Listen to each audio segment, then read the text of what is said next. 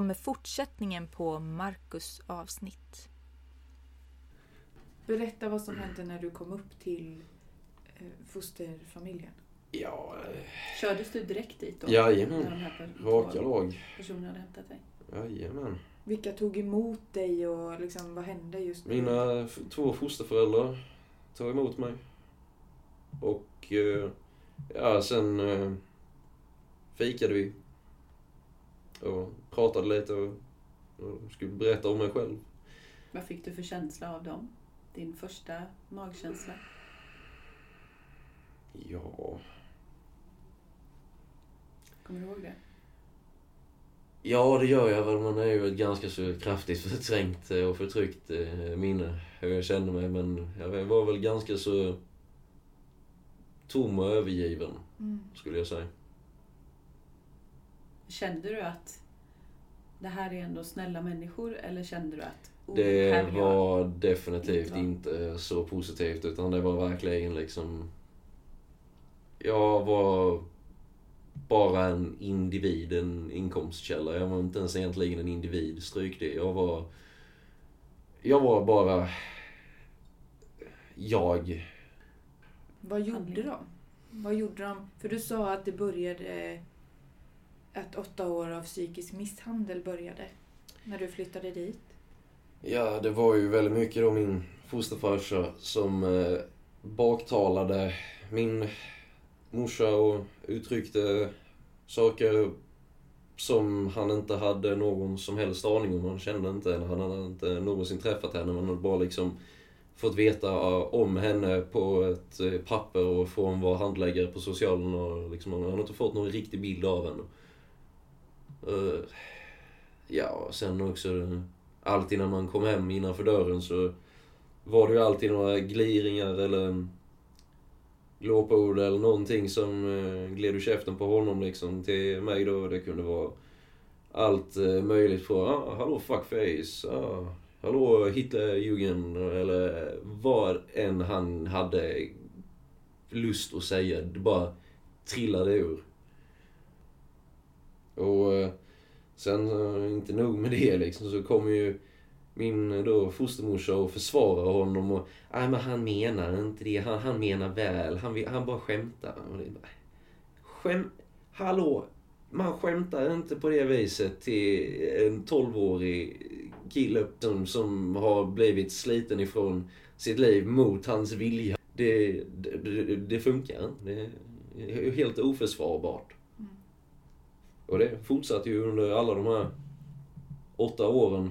Men det som var droppen eh, var ju när eh, de hade då flyttat ut mig i en husvagn då eftersom när jag var eh, LVL så placerad då, frivilligt placerad. Från att jag var 18 fram till att jag var 19 tror jag. Jo. Så... Ehm, ja, då tjänade jag ju, då, då drog jag ju inte in lika mycket pengar när jag var frivilligt placerad som när jag var LVU-placerad. Och, ja, då flyttade de ut mig i en husvagn. Dum nog som jag var så gick jag ju självklart med på detta. Tänkte att ja, men det blir ju som min egen lilla lägenhet, min egen lilla bostad. Men nej, det var ju... Hade husvagnen stått någon annanstans och inte på tomten så jag hade sluppit att se dem varje dag. Så ja, det hade varit skitbra. Men eh, så var ju inte fallet. Men det som var droppen då. Det var ju när eh, min fosterfarsa kommer ut med eh, disken i, till husvagnen. Och eh, stå står och gapar på mig och min bästa polare Andreas är där. Och står och gapar, du vet, högt så att halva Hylte hade kunnat höra det. att Du har ju fan inget bakom pannbenet och det har inte din polare heller. Och alltså hade han bara sagt, hade han bara gett sig på mig, då hade jag skitit fullständigt i det. Men att han skulle dra in min bästa kompis Andreas i detta. Men vad var det mer? För jag, det låter ju nästan som att det var nästan hat mellan er. Ja, gud ja, det var det definitivt. Men hade han ett jäkla temperament eller humör liksom? Oh, överhuvudtaget, eller? Gud ja. Bara mot dig eller mot resten av familjen också? Väldigt Hade de egna barn också? De hade två egna barn. Mm. Och eh, det var liksom jag och med en, eh, ja, en yngsta storebror, för jag hade två fosterbröder då. Så de var verkligen som, de de var den enda familjen i den släkten som jag kände var, de betydde någonting för mig. De bröderna? Ja. Men eh, min yngsta fosterbrorsa då, han eh, gjorde ju precis som eh, han själv ville liksom. Och det gick ju inte hem där alls. Det var ju väldigt ofta de bråkade. Väldigt, väldigt ofta. Har du kontakt med de bröderna? Nej, det har jag inte. Jag har inte kontakt med någon i den familjen och eh, det är nog för det bästa egentligen. Mm. Har brutit helt med dem? Ja. För jag är ganska säker på att om jag skulle ta kontakt med speciellt mina före detta fosterföräldrar så är det så mycket hat och otrevligheter som bara hade vällt fram så att jag skulle säga att jag är rädd för att jag hade tappat kontrollen helt och hållet. Mm. Så eh, det får vara en eh, begravd stridsyxa helt enkelt för, ja, för mitt eget och antagligen deras bästa också. Var du rädd när du bodde där? Ja, det var ju vid ett par tillfällen som min fosterfarsa hotade mig med stryk. Så ja, vid ett par tillfällen var jag ju ganska så rädd. Och vid ett tillfälle så slog han ju sönder ett Playstation 3 som jag hade i ren ilska. Hade det slaget landat på mig så hade jag... Ja, Slog han dig någon gång? Gick det så långt eller liksom hotade han med det? Eh, Det var väl alltså såna små eh, smällar i bakhuvudet liksom sådär. Ja, nu försvarade min eh, fostermorsa med att ja, men det var ju bara på skoj liksom. Hon såg han skämta. Nej. Var hon likadan gentemot dig även när han inte var med? Eller kunde hon visa någon typ av värme? Hon eller liksom? kunde definitivt visa värme när det var liksom bara jag och hon. Som de gångerna till exempel när vi åkte upp till eh, hennes eh, mamma då i Svenljunga. Och ja. Och, eh, min extra mormor då, hon var också väldigt genuin med vad hon visade. Hon var nog också en av de få som verkligen, verkligen brydde sig på något sätt om man säger. Eh, väldigt, väldigt eh, god människa där. Så henne kan du ändå tänka tillbaka på med, med värme? Ja, Mm. definitivt. Under den tiden där du bodde i fosterfamiljen, Mm. fick du träffa din mamma någon gång då? De första fem eller sex, eller de första fyra åren så var det ingen kontakt överhuvudtaget. Vadå, du fick inte ens ringa henne? Nej. Under de första två åren så fick jag inte ens ringa henne. Men det, efter fyra år där så fick vi ju ha telefonkontakt då. Men eh, sen så avbröts det under en period för att eh, de ansåg då att eh, jag mådde dåligt av det, vilket jag inte gjorde. För det var ju de bästa stunderna på hela veckan liksom, så för att snacka med morsan. Men ändå så... Nej, det tyckte de inte att jag mådde bra av. Det var ju, jag blev ju inte personligen tillfrågad i detta, utan det var ju någonting som bestämdes helt ovanför mitt huvud. Mm. Så, Sjukt. ja. Fick ni träffas någon gång också? Ja, efter fem år tror jag det var, eller fyra och ett halvt år, nästan fem år, så fick vi ju träffas i en sån eh, bevakad lägenhet då med någon... Men gud, vad var det de var rädda för? Nej, du vet, eh, de var väl egentligen rädda för att jag och morsan skulle snacka ihop och så att sanningen skulle komma fram och att, eh, hade, att liksom så som det hade gått till med LVU-placeringen och alltihopa det, att det var liksom... Ja, det, det hade verkligen inte gått rätt till. För det hade rullat huvuden på Halmstads social, socialtjänst och på BUP också. För så som det gick till. För det var inte enligt böckerna. Så ni var övervakade hela tiden när ni väl fick träffas Ja. efter så många år? Det var ju först efter kanske fem och ett halvt, sex år där som eh, vi fick eh, börja träffas utan övervakning. Hur var det? Ja, det var ju fantastiskt. Det var ju skitkul liksom. Jag kommer ihåg, jag var ju hemma någon jul där också, eller ett par jular och jag och morsan julbakade och pyntade julgranen. Och, alltså, jag, Mm. ah, alltså jularna med morsan, det var ju den, den mest heligaste tiden som fanns liksom på året. Mm. Och så Hur gammal var du då? Eller när var det? Mm, jag tror det kan ha varit 16 kanske, nej 16, 17 någonting sånt tror jag det var.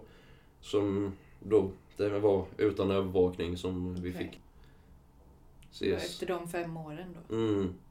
Ja precis, sen så var det ju, jag tror det var Men har du bearbetat eh, alla de här känslorna och minnena någon gång? Har du gått i terapi som vuxen eller har du liksom fått... Alltså, jag, här. jag gjorde väl eh, ett försök då 2016 då efter självmordsförsöket i februari 2016. Mm. Borde det vara. Då fick du gå till psykolog. Ja, jag var ju egentligen eh, tvungen för det är alltid så när det handlar om ett eh, självmordsförsök att man måste ha liksom uppföljningssamtal i, jag tror det är ett halvår, åtta månader eller någonting så det trappas ju ner successivt. De första två månaderna så tror jag att det är fyra, tre eller fyra gånger i månaden liksom så. Sen så blir det en eller två gånger i månaden. Så, ja, det, de har ju sitt praxis och protokoll för hur det ska följas. Hur var det för dig då? Att som vuxen börja se tillbaka på det här och bearbeta det som du kanske hade tryckt undan under lång tid då? Det kändes eh, både bra och väldigt jobbigt. Men eh, nu så här i efterhand så gav det egentligen mig ingenting alls. Faktiskt inte. Det... Du kände inte att du fick med dig några verktyg eller något som du kunde fortsätta och liksom Nej. använda dig av? Nej, det, det tror jag inte. Inte från eh, den gången som... Eller de samtalen som jag var tvungen att ha då, de här uppföljningssamtalen. Då. Mm. Sen så har jag väl försökt vid senare tillfällen bara för ja, år eller två år sedan att eh, gå och prata med psykolog och grejer men eh, jag känner ändå att det jag är så, så trött på att behöva sitta och förklara mig inför helt vilt främmande personer så att det är liksom det är en av de värsta frågorna jag hatar att få. Det är Ja, kan du berätta lite om dig själv? Äh, ja. Gud vad jag har hört det många gånger. Mm. Och alla BUP-kontakter och grejer som man har haft med sociala och nya handläggare och allt sånt mög. Ugh. Det kan vara en ganska svår fråga. Jag Ja, det är förstår det. en väldigt jobbig fråga. För det känns som man blir ställd under någon mikroskop. Som man ska plocka isär ens hjärna liksom och eh, försöka förstå hur, ja, men hur fungerar den här människan. När man kanske inte ens förstår det själv. Nej, precis. Det är, ja, nej. Men när du var frivillig, det där sista året, Mm. mellan 18 och 19, Mm. så valde du ändå att stanna kvar hos familjen. Ja, Hur Det- kommer det sig?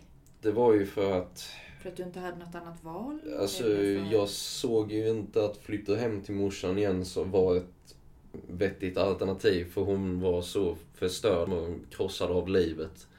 Och allting som hade hänt. Och att hon, liksom alla hennes vänner mer eller mindre hade övergett henne. Och hon bara hade sig själv och... Ja. Så... Och jag har fortfarande svårt idag för att prata med morsan bara för att det är... Alltså, bara skalet av sig, hennes forna jag. Mm. Så nej, det var ju inte ett... Inte den mamman som du vill komma ihåg. Nej, precis. Så det... Märkte du under den här tiden när ni fick prata i telefon och när ni fick, när ni fick träffas eh, både övervakat och sen oövervakat. Mm. Märkte du under den tiden hur hon förändrades? Ja. Kanske också av sorgen av att bli av med dig och så, tänker jag. Ja, alltså... Man säger så att det tog ju knäcken på morsans eh, psyke så när de hem, när social hämtade mig i skolan körde upp mig dit. Så sen att eh, hon fick höra från mi- min eh, sida liksom hur jag hade det och hur min fosterfarsa behandlade mig. Hon Så- kunde inte göra någonting. Nej, helt maktlös. Mm. Och det är klart som fan att det...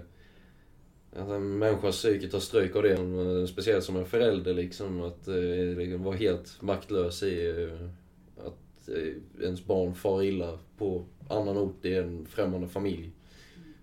Eh, ja, nej. Försökte du rymma till henne någon gång? Nej, det gjorde jag inte. För att eh, jag har väl alltid egentligen haft ett väldigt, väldigt bra konsekvenstänk.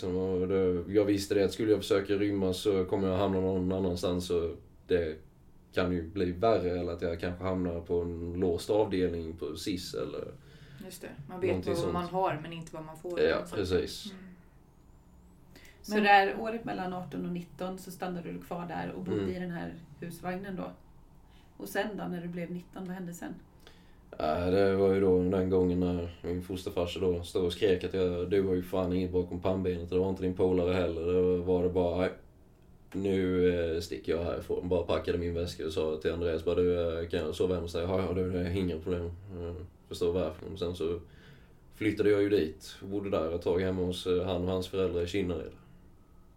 Och bröt helt med din fosterfamilj direkt eller kom det senare? Det kom väl kanske ett år, ja, ett år, åtta månader senare ungefär. Så ni fortsatte ändå ha lite kontakt under den tiden? Ja, det var ju bara för att jag behövde få dit alla mina grejer. Vad var det sista, det sista som sades eller hände mellan er när du väl sen bröt ordentligt? Kommer du ihåg det sista tillfället ni träffades eller pratade med varandra? Nej, alltså det var väl egentligen inget märkvärdigt med det. Utan det var väl egentligen bara ett eh, telefonsamtal. Ja, tack för att eh, vi fick dela de här fina åren med dig. Bla, bla, bla. Och sen så var lock på, färdigt. Och de hörde inte av sig något mer sen? Nej, jag sa det. det, är liksom, de försökte ju höra av sig ett par gånger, min fostermorsa då, men jag bytte ju nummer och allting liksom bröt totalt med dem för jag ville inte ha någonting med dem att göra. Och även med de bröderna också Mm. bröt du direkt med? Ja. Så vad, vad hände med dig sen? Var bodde du sen? Fortsatte du bo hos din kompis? Eh, eller? Ja, jag bodde ju där i kanske nästan ett år. Jag tror jag bodde där i 9-10 månader, någonting sånt. Och sen flyttade jag hem till morsan bodde där ett tag. Och det funkade ju absolut inte för jag... Eh, morsan hade ju blivit av med sin assistans sedan många år tillbaka och så har hemtjänst och hemtjänsten är ju... Hemtjänsten. Det är ju all, nästan aldrig samma människor som jobbar. Och vissa sköter sig jättebra och vissa slarvar så in i bara den. Och, ja, så jag blev ju mammas lilla hjälpreda då när jag flyttade hem. Och, Du blev som en assistent. Ja. precis. Och det var ju inte riktigt det jag ville ha. När Så- du var 19-20 år då? Ja. Mm. Sen då, jag bodde väl hemma hos morsan i kanske ett halvår knappt. Sen eh, hittade jag ett eh, rum att hyra i ett hus. Och det I, var va- vart? i Halmstad, I Halmstad. Mm. på Norretull. Och det var en otrolig känsla av att få sin första, inom situationstecken, egna bostad. Men att ha någonting som var ens eget. Mm. Hade du något jobb då? Eller Nej, jag du var arbetslös. Det var ju ekonomiskt bistånd som jag hade då. Och den, hon som jag hade som handläggare då, hon var superbra. Eh, Definitivt en sån människa som behövs, på, alltså, behövs fler av Mm. inom socialtjänsten och alla dess avdelningar. Men, jag bara backar lite till gymnasiet. Vad gick du på gymnasiet? Eh, Fordon och transport med inriktning lastbilsmekaniker på Kattegatt. Just det, så var det. Gick du färdigt? Nej, det gjorde jag inte. Det var... Ja, de tre åren på gymnasiet där, det var ju alltså det första året funkade ganska så bra. och Sen så skar det ju sig ännu mer mellan mig och min fosterfarsa. Och då började man må dåligt och började med droger, cannabis och enbart. Eller ja, cannabis och alkohol, för alkohol ingår ju som drog. Men du hade ändå ganska stor psykisk ohälsa om man säger så då? Jag hade ju extremt mycket ångest så att det där med att prioritera skolan det blev ju bara mindre och mindre och mindre prioriterat. Även om jag gick i en linje som jag verkligen ville gå och som jag tyckte var skitkul. För när jag väl var i skolan, i verkstaden, så jag bara, allting annat försvann liksom. Jag, jag gjorde vad jag verkligen älskar att göra. Liksom, skruva med ja, lastbilar och motorer och sånt. Mekanik, sånt som jag liksom förstår mig på, sånt som är helt logiskt. Det är liksom, jag bara gör det, jag behöver inte tänka när jag gör det. Men det räckte inte som motivation för ändå att fortsätta att gå tillbaka till skolan? Nej. Du visste att du trivdes Det räckte inte som motivation för det var ju liksom, när man väl inte var i skolan så var man ju antingen hemma och var man hemma så var det ju bara mög och psykisk misshandel och ja, diverse andra otrevligheter. Och det var fortfarande i fosterhemmet Mm. då? Mm. Och ja... Ja, nej, jag gick ju inte färdigt. Jag fick ju... Ja, jag blev utskriven från skolan den 26 januari 2016. På grund av att jag hade, ja om jag inte missminner mig, 83,7 procents frånvaro på eh, höstterminen i tredje året. Och fan vad jag ångrar det, att jag inte liksom bara pushade igenom och Du hade ändå gått två år då redan? jag hade gått två och ett halvt år liksom så Mm. att eh, jag hade ju bara en termin kvar. Och då hade jag haft, ja, papper på att Marcus Möttus är utbildad lastbilsmekaniker. Mm. Och jag hade ju fått jobb i vilken del av landet som helst och man tjänar rätt så hyfsat som lastbilsmekaniker. Och det är ändå ett jobb som är, alltså, relativt lätt att få? då, Ja, att det är gud ja. Det är sån arbets... Eller liksom eh, arbetarbrist inom Mm. just eh, lastbilsmekaniken. Så vad hände med dig där sen då när du blev utskriven från skolan? Var det i samband med det där som du gjorde det självmordsförsöket? Ja, eller? Det var det ju för det var ju inte kul. Jag visste ju om att det fanns ju inget annat val. Att, eh, även om jag hade, jag hade inte kunnat övertyga skolan om att få fortsätta eftersom jag hade så extremt hög frånvaro som jag hade. Så eh, sen efter det så Ja, då skulle man ju skriva in sig på Arbetsförmedlingen och man skulle söka jobb och... och Så det var rätt mycket kämpande där då? Kring det. oh ja, Men du såg ingen framtid för dig Nej. överhuvudtaget? inte det minsta. Hade du några drömmar överhuvudtaget eller du vågade inte tänka så långt? Nej, det enda som var som svävade i tankarna där liksom just då eh, ja, från typ 2016 fram till 2018 där var egentligen bara, fan om man skulle ta ett jävla sms-lån på ett par hundratusen så bara resa jorden runt och sen sluta i Japan och sen typ hoppa av Mount Fuji eller någonting. Så det var lite tanken där men som kanske egentligen tur i oturen var väl eh, att jag hade betalningsanmärkningar så jag var ju, kunde ju inte ta några sms-lån och fullfölja den planen direkt. Men som sagt, eh, allting... Men det var innan du flyttade in till din mamma då? Som du försökte ta livet av dig? Ja. För då efter jag hade, efter självmordsförsöket så eh, flyttade jag hem till min kompis, eh, bästa kompis Andreas och hans föräldrar då. Ja, det var efter. Jaha, Mm. du, så du bodde i fosterfamiljen när du gjorde det Ja. första Okej. självmordsförsöket? Okej. Ja, det blev väl en hel del eh, cannabisrökande under det halvåret där. Det var din flykt liksom, Ja, för att slippa ångest det, och sånt? ja men precis, det var min medicin liksom, för jag Mm. självmedicinerade. Mm. Och ja.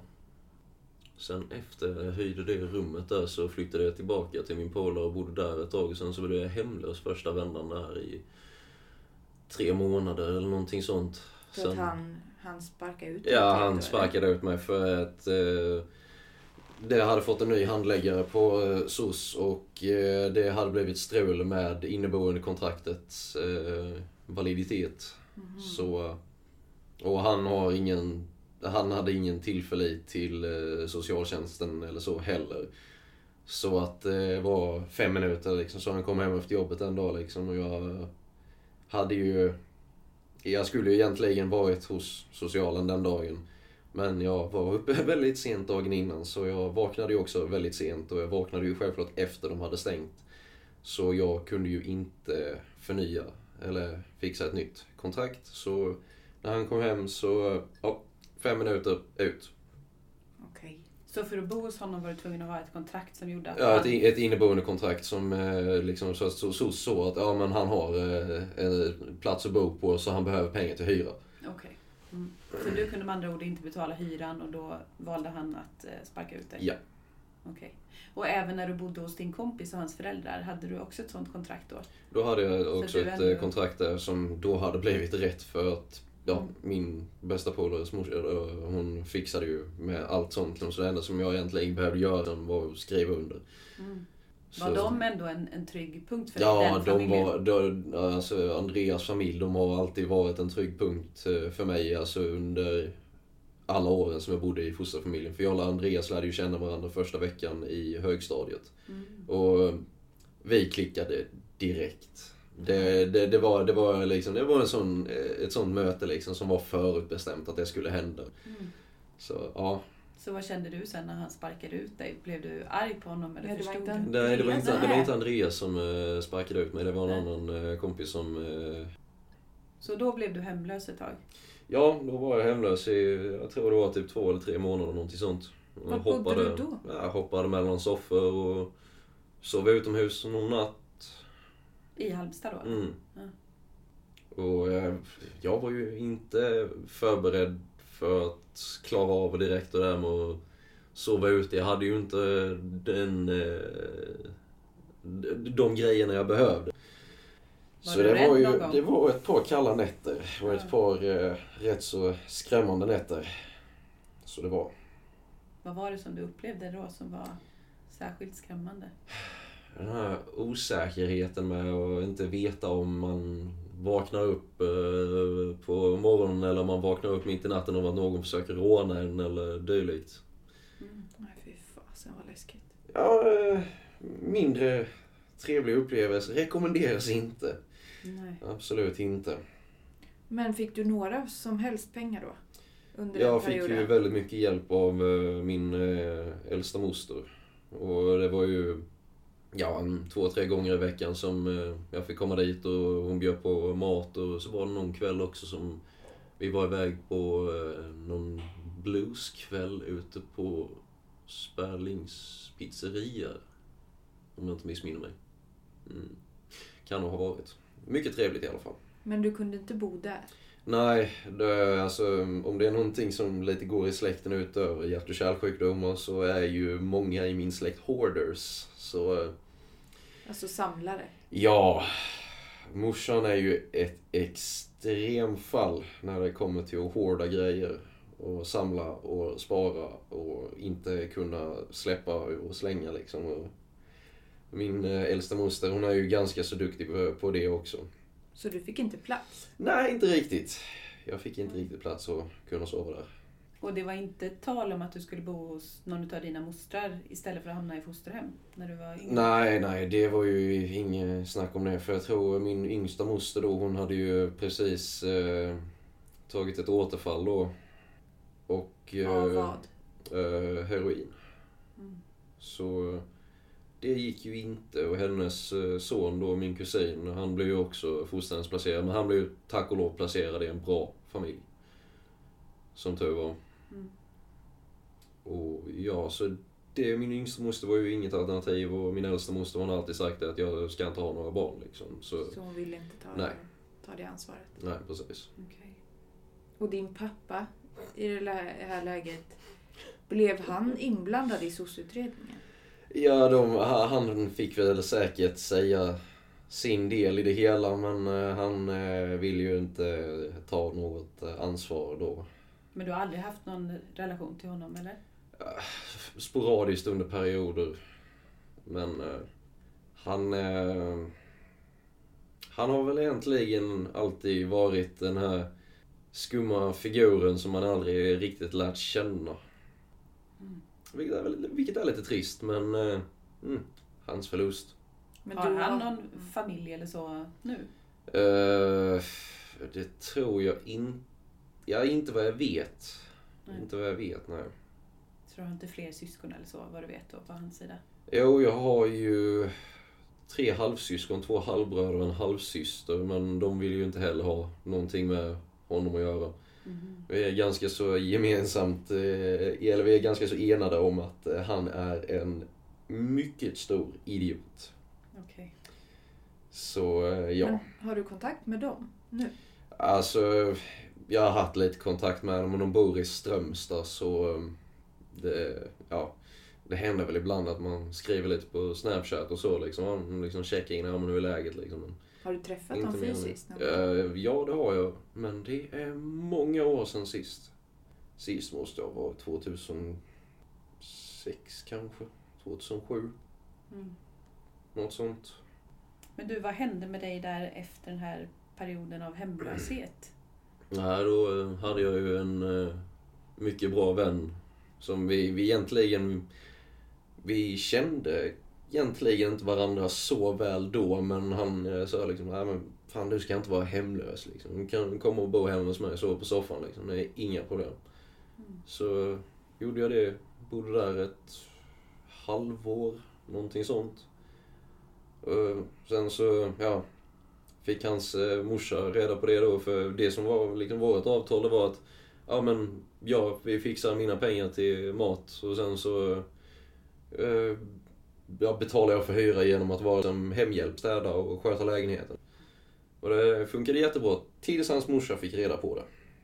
Sen så var det att, nej, han ska betala hyra eller så ryker han ut. Sen så pratade jag med en eh, tjejkompis, som, ja, numera före detta tjejkompis, som eh, bodde nere i Kristianstad och hon tipsade mig om ett eh, jobb och sa att ja men du kan bo hemma hos mig och min kille som och Ja, så jobbar du liksom och så under tiden med, för det är en månads innestående lön så fixar du bara pengar från SOS liksom, så den första månaden där och sen så får du betala ur egen ficka med dina pengar så, ja visst, skitbra. Snackade med en tjejkompis som bor uppe i Värnamo och fick låna 5000, eller ja 6500 av henne för att betala då för den första månadshyran och eh, buss, eller, ja, buss och tågbiljett eh, ner till Kristianstad. Sen fick jag jobba i 13 dagar. Och så gick företaget i konkurs. Åh, nej. Ja, det var... Vad var det för jobb? Åh, ja, jag skäms över att säga det, för jag, jag avskyr dem så mycket, men telefonförsäljning. Det har jag också jobbat med så du behöver inte skämmas. Nej, men det, det är så... Hur som helst då. Så jag gick i företaget i konkurs då efter 13 dagar. Och ja, jag trodde ju att jag hade sålt tillräckligt mycket då för att, för det här var ju eh, provisionsbaserat liksom så, så det var ju, du tjänade bara så mycket eh, som du sålde. Och eh, ja, jag trodde ju att jag hade sålt tillräckligt mycket då för att ingå i lönegarantin, men nej, det hade jag ju inte gjort då va. Så du jobbade gratis i Ja. 13 dagar? Och jag jobbade väldigt mycket övertid också för just att för kunna få sålt. Mm. Så jag blev ju totalt blåst och sen skulle man ju då bråka med SOS igen om det här med att jag behövde pengar. För nu var det ju inte så att jag bara behövde det från det datumet tills att jag fick min första lön. Nej. Utan nu behövde jag ju det på obestämd tid. Och det, ja, jag fick ju inga pengar. Och jag gick ju in, rakt in i väggen stenhårt då liksom. Och så blev jag ju utsparkad av eh, de som jag bodde hos dem. Så du hamnade på gatan igen? Ja, och, och den gången så var det ju totalt sett nästan två år som jag var hemlös då. Jag bodde utomhus i åtta månader då från ja, slutet av juli, början av augusti då 2018 till, fram till årsskiftet där 2018-2019. Eh, eh, jag kan säga som så här.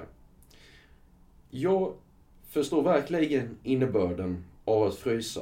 För när man har ett par jeans, ett par värme täckbyxor och sen ett par arbetsbyxor ovanpå och två t-shirtar, två långärmade och en eh, tjock täckjacka och mössa och halsduk och vantar och sen fyra, fem tecken ovanpå sig. Och allting är precis pissblött. Och vinden viner och blåser och det regnar på en. Jag kan säga att så kall som man är då, alltså jag förstår verkligen innebörden av talesättet att eh, frysa ända in i benmärgen. För eh, när man har blivit, när man är så kall, då tar det bra tag innan man blir varm igen. För när jag väl började sova på härbärget, eller ja, nattjouren som det egentligen heter, nere i Kristianstad då. Så de första tre, fyra nätterna, alltså jag, jag visste inte vad jag skulle ta vägen, det var ju så varmt. Men det, det var ju bara normaltempererat Mm. rum på 20-21 grader liksom. Mm. Så det som sagt, alltså när man väl har blivit så kall som jag var när jag sov utomhus, då, det tar ett tag att bli varm igen. Men hur funkar det med ett sånt härbärge eller nationen eller vad du sa? Att får man- Ja. hur många dagar får man bo där? Alltså, de har ju ett system då så att om du har varit där i mer än eh, 30, nej 21 dagar på raken och det är någon annan som kommer dit som inte har varit där på en vecka tror jag det är, eller på fem dagar. Så ja, då får jag vara ute den natten liksom så för förmån för att den andra, för de har ju bara begränsat antal platser. Fick man så- mat och sånt där? Ja, också? det var mat och fika och tillgång till TV, dusch och ja, Det allt måste ju varit rena lyxen jämfört med... Gud ja, det var det definitivt. Alltså, Men det vad åt du för mat när du var hemlös? Hade du pengar till maten? Ja, så var jag tiggde ihop. Mm. Vi, typ när du, när du eh, satte dig första gången för att tigga utanför affären. Det var väldigt nervöst. Jag var verkligen, då känner man sig verkligen att, ja, eh, jag är väldigt utsatt. Jag är verkligen på kanten av samhället. Liksom. Jag är inte ens på kanten av samhället. Jag är så långt utanför samhället som det bara går att bli. Och ja, alltså för att klara av hela den här situationen med att vara hemlös då så blev det ju en hel del droger. Men det var egentligen det som dina pengar gick till. Mest Ja. då de som du tiggde ihop. Ja. För mycket av de pengarna som man tiggde ihop, de behövde man egentligen inte för att köpa mat. För det var många också som istället för att ge pengar så köpte de en helgrillad kyckling till en och potatissallad och frukt och...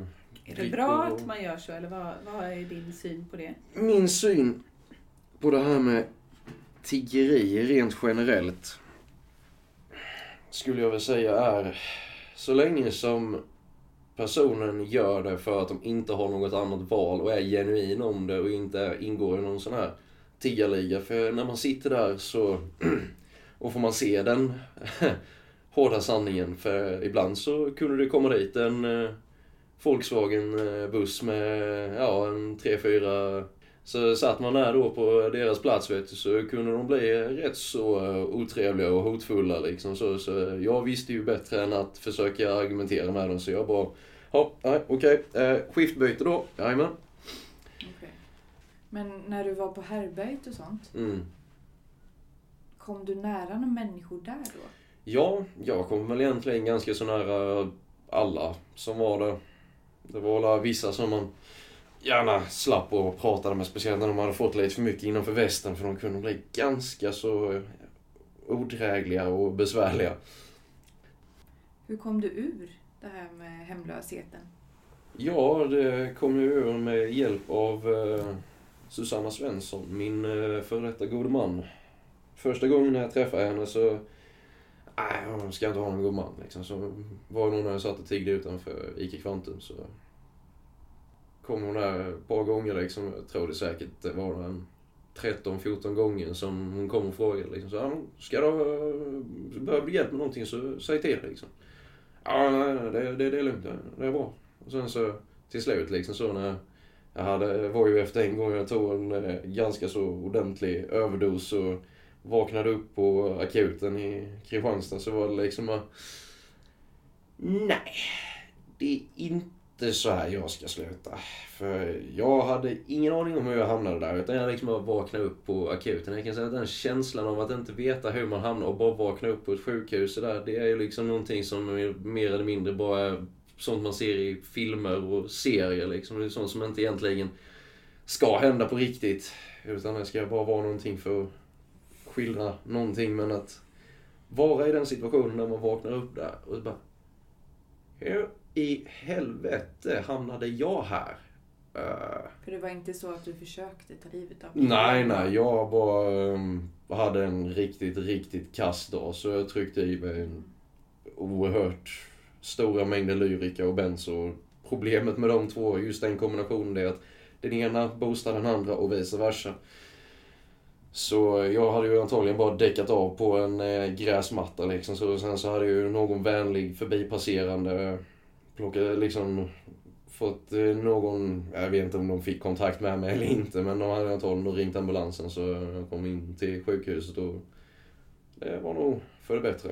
Tog du kontakt med hon då igen, hon som blev din gode man?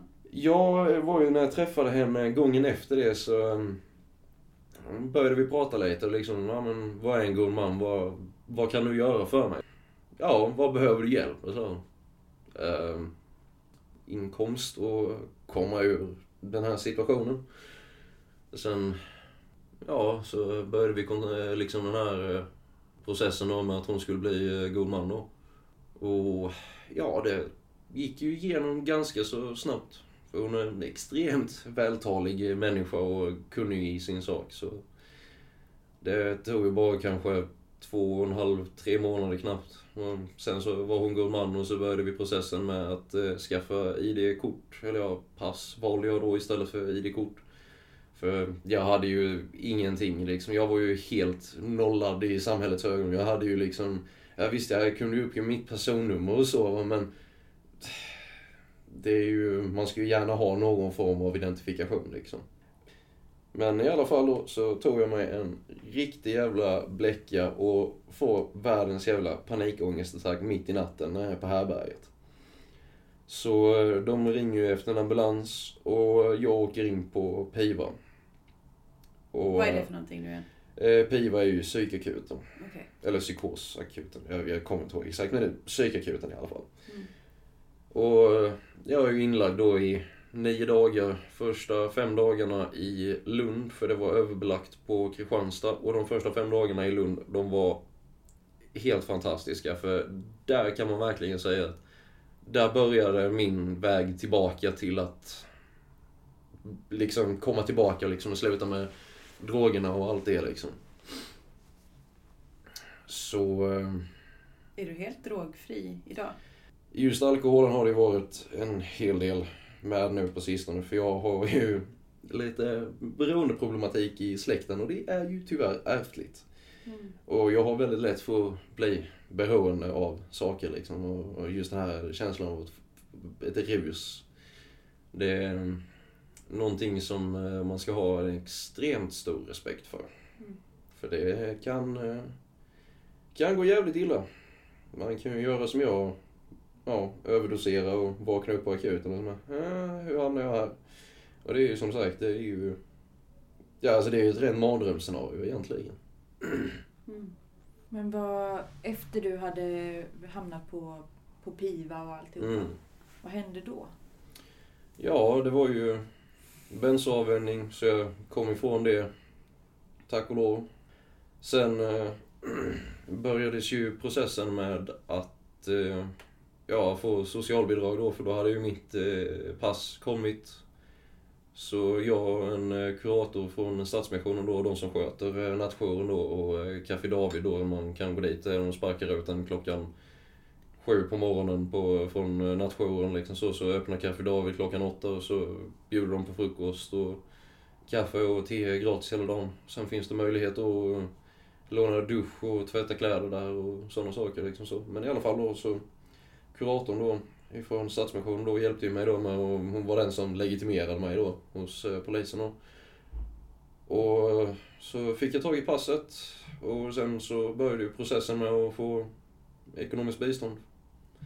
Sen eh, gick det väl kanske två månader, någonting sånt. Och så, eh, ja, tänkte jag bara, nej. Jag vill komma härifrån nu. Det här- räcker för mig nu. Det är liksom, jag har gjort mitt här. Det är färdigt med detta nu liksom. I Kristianstad menar du? Precis. Så eh, hörde jag av mig till min kompis eh, Jonas i Unnaryd liksom och frågade om det fanns möjlighet att jag kunde flytta in hos honom liksom. Så då mot att jag självklart då betalade hyra denna gången och sa han det. Inga som helst problem. När kommer du? Ja. Sen så flyttade man ju tillbaka den 1 september 2019. Sen, ja, sen var det väl lite ja, lite fester med droger och sånt ett par gånger och sen så, nej, fan. Det är inte lika kul längre. Jag skiter i det. Sen efter det så blev det ju, ja, det var väl egentligen rätt mycket stagnation där just eh, i slutet av 2019 och sen början av 2020 så var det också lite stagnation. Men sen så kom jag i kontakt då med Paradigm genom eh, min handläggare på SOS. Och eh, Inte Susanna då, utan den nya eller? Nej, precis. Min, min handläggare på ekonomiskt bistånd då, för de vill ju att man ska ha en aktivitet liksom så, eller att Just man det. eh, söker jobb eller att, att, ja, de har ju de tre olika linjerna som man kan välja då att man är arbetssökande eller ja, man går någon form av eh, arbetsmarknadsutbildning Mm. eller eh, ja, att man då är förhindrad från att eh, kunna jobba på grund av sjukdom eller eh, drogproblematik eller missbruksproblematik. Eller så, ja, ohälsa och... Det är, det är den tredje punkten jag tänker upp för ett par olika former av förhinder.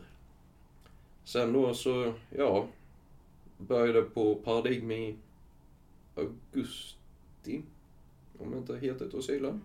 2020 ja. Ja, augusti 2020. Och det var någonting som jag fortfarande är förundrad över att det inte är någonting som finns som en standardgrupp som går hela året om liksom, för, tillgänglig för alla som är intresserade. Mm. För det gav mig något så otroligt jävla mycket att vara med där just och komma ut ibland folk och bara ha någonting att göra liksom. Mm. Man kan ju säga att det är ett utbildningsprojekt. Ja, Kan man ju säga. För, ett allmänbildningsprojekt skulle jag ja, egentligen vilja säga. egentligen för unga vuxna Mm. som, har, som står lite utanför arbetsmarknaden. Du har ju varit där och, och föreläst om stresshantering och så. Du har ju också varit där. Jag har varit där och Ja. föreläst om högkänslighet. Ja, jag, hade, jag har ju haft kontrakt med dem Mm. i, ja vad blir det? Lite mer än två år Tror jag. Nu har ju projektet avslutats. Tyvärr. Så nu vet jag inte eh, om det kommer påbörjas igen på något annat sätt eller så. Jag har inte hört någonting. Men det var ju ganska lustigt att du och jag sprang Ja. på varandra där. Det är som sagt, allting händer av en anledning va? Ja. Och det var ju häftigt när jag såg dig komma in där. Ja, jag blir ju så otroligt ställd.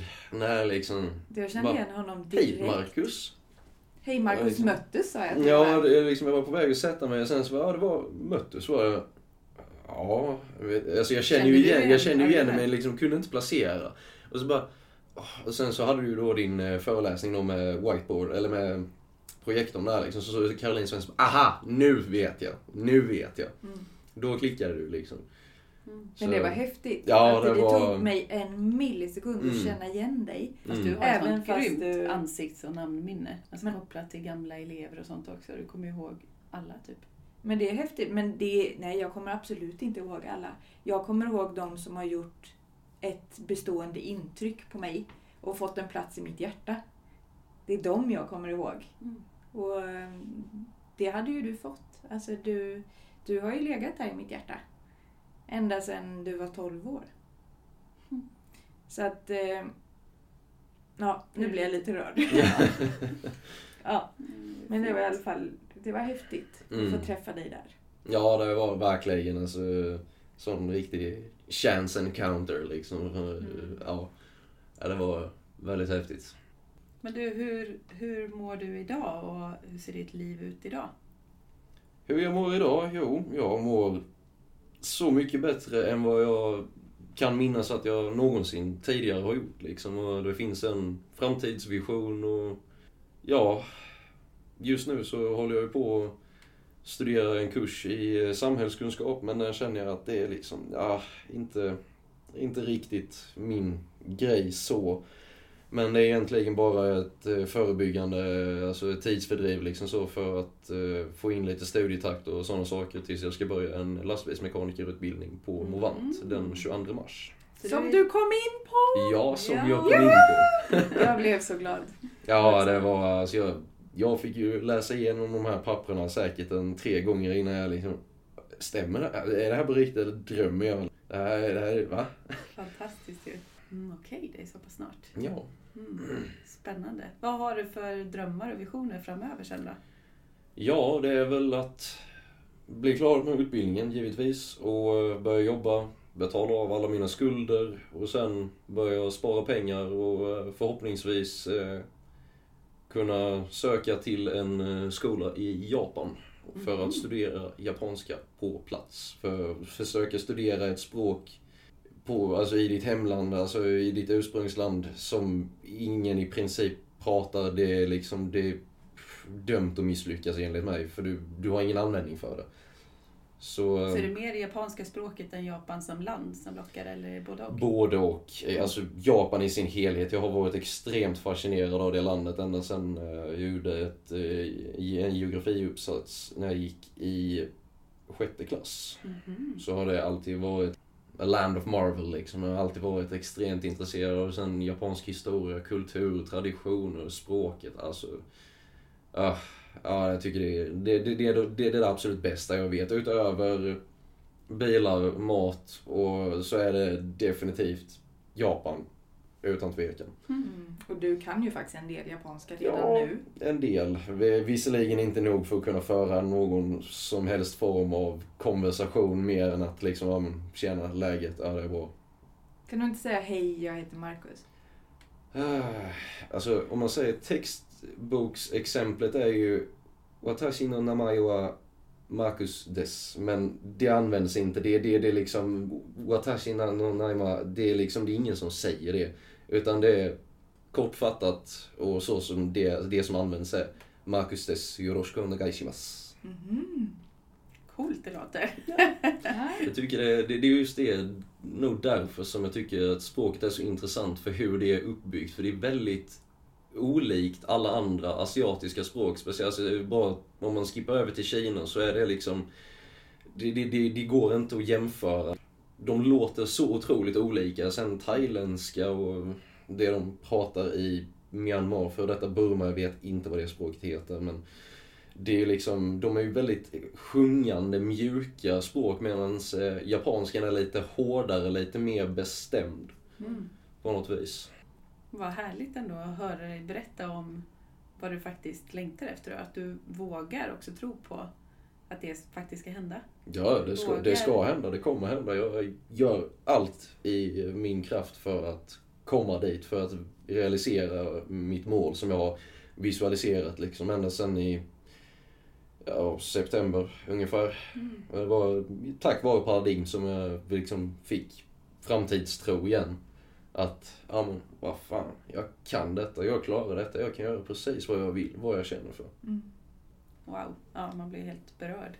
Så häftigt. Men det är därför jag menar att han är en av de starkaste och modigaste människorna jag känner. För du har haft så tuffa förutsättningar från början och behövt gå igenom så många hinder och varit nära döden flera gånger och, och ändå kämpa på. Ändå ha drömmar kvar, ändå ha framtidsmål.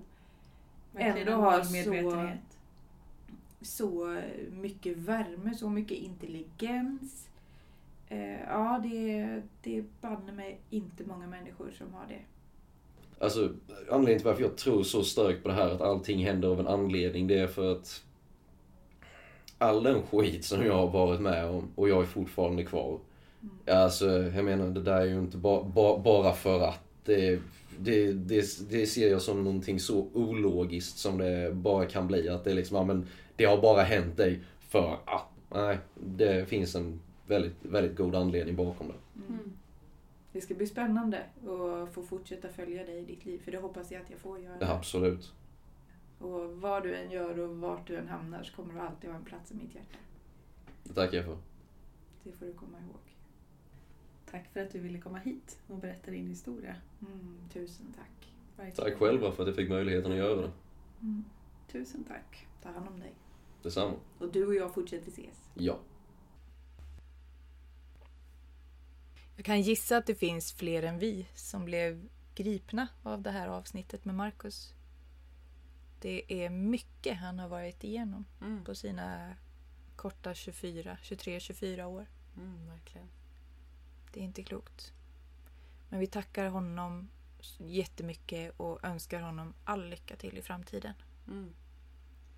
Eh, Men du Jossan, vi brukar ju alltid prata lite grann om vad vi har för aktuella grejer nu framöver. Och det vi kan berätta är ju att vi faktiskt har, har eh, skapat en ny kurs. Ja, Kan du berätta lite om den? precis. Ja, men den eh, börjar nu söndag den 25 april. Den kommer hållas i Halmstad, eller i Halmstads närområde. Och den kommer vara uppdelad på tre tillfällen.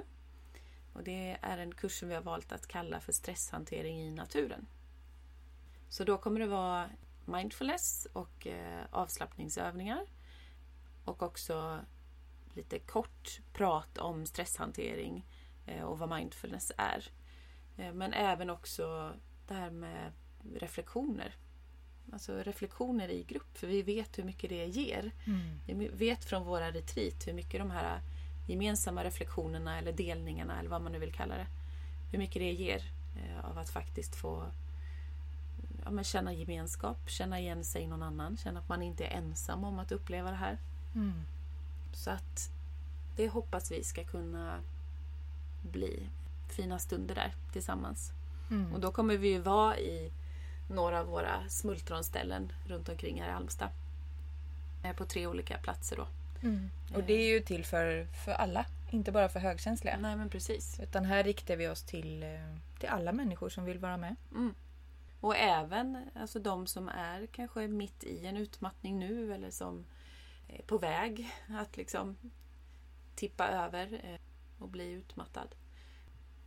Ställ era frågor eh, om ni har något mm, liksom, undran så. Eller behöver på något sätt anpassa det så att det funkar för dig. Så bara höra av er. Då kan ni gärna mejla mig på josefine tankaromhogkänslighet.se Det gäller både för frågor och för anmälningar. Mm. Och vi kanske ska säga det också att eh, man får eh, gärna betala med sitt friskvårdsbidrag också. Mm. Använda det. Vi är anslutna både till eh, Activeway och Epassi. Mm. Och godkända som friskvård av Skatteverket. Mm, precis. Så det kan man göra. Och det gäller ju egentligen även eh, de retriten i stresshantering eh, som vi har för Mm. högkänsliga. Och där har vi ju ett steg 1 retreat den 21 till 23 maj i år. Där fokus ligger ju på högkänslighet och stresshantering och mindfulness. Och känslohantering. Och en känslohantering också. Mm. Precis, ja. Och där finns fortfarande några enstaka platser kvar. Vi kan ju inte ha jättestora grupper nu under pandemin. Så vi försöker hålla ner antalet och eh, där är också en fördel med att vi är två kursledare. För då har vi också lättare för att dela upp gruppen. Plus att eh, det är en fantastisk utemiljö där vid Säbyholms gård där vi ska vara. Mm. Verkligen. Så vi hoppas verkligen att vi ska kunna vara ute en hel del också. Och sen får alla deltagarna som väljer att bo över där också få ju egna rum. Mm. Eh, Så att vi försöker att, att hålla avstånd och ja, men verkligen följa riktlinjerna så gott vi kan. Mm. Vi har ju ett steg två-retreat också. I juni ja. I juni precis. Och där, där fokus ligger på stresshantering och mindfulness och mental träning. Istället. Mm. Den, är, den är fullbokad i nuläget.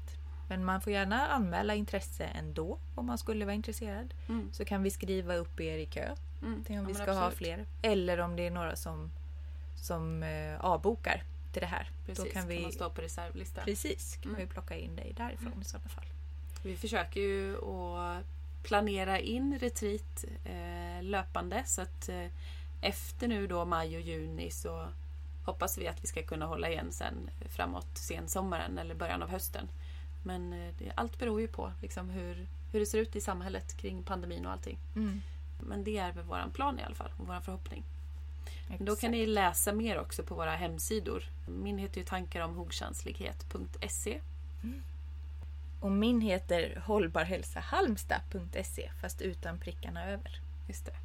Och sen kan man ju också läsa på våra Instagram och Facebook som heter ju Tankar om högkänslighet. Och mina heter ju Hållbar hälsa stresshantering. Där försöker vi också att uppdatera så mycket som möjligt med information kring kommande evenemang. Och vi har ju också ett eh, nyhetsbrev kring stresshantering för högkänsliga Exakt. som vi skickar ut. Och där får man ju lite förtur också på de aktiviteterna där det är faktiskt bara några få deltagare som vi tar emot. Då brukar vi ge några dagars förtur att eh, kunna boka platser till det. Eh, Så då får man också gärna mejla mig, eh, josefin tankaromhogkänslighet.se om man önskar stå med i det nyhetsbrevet Exakt. som kommer kanske par, tre gånger per termin eller något sånt där. Mm. Mm. Två har vi skickat ut nu, än så länge i år ju. Precis. Exakt. Men då så hörni, då får ni ta hand om er själva och varandra så hörs vi förhoppningsvis framöver. Om några veckor igen. Mm, det gör vi. Ha det så bra. Ha det gott. Hej, hej. hej. hej.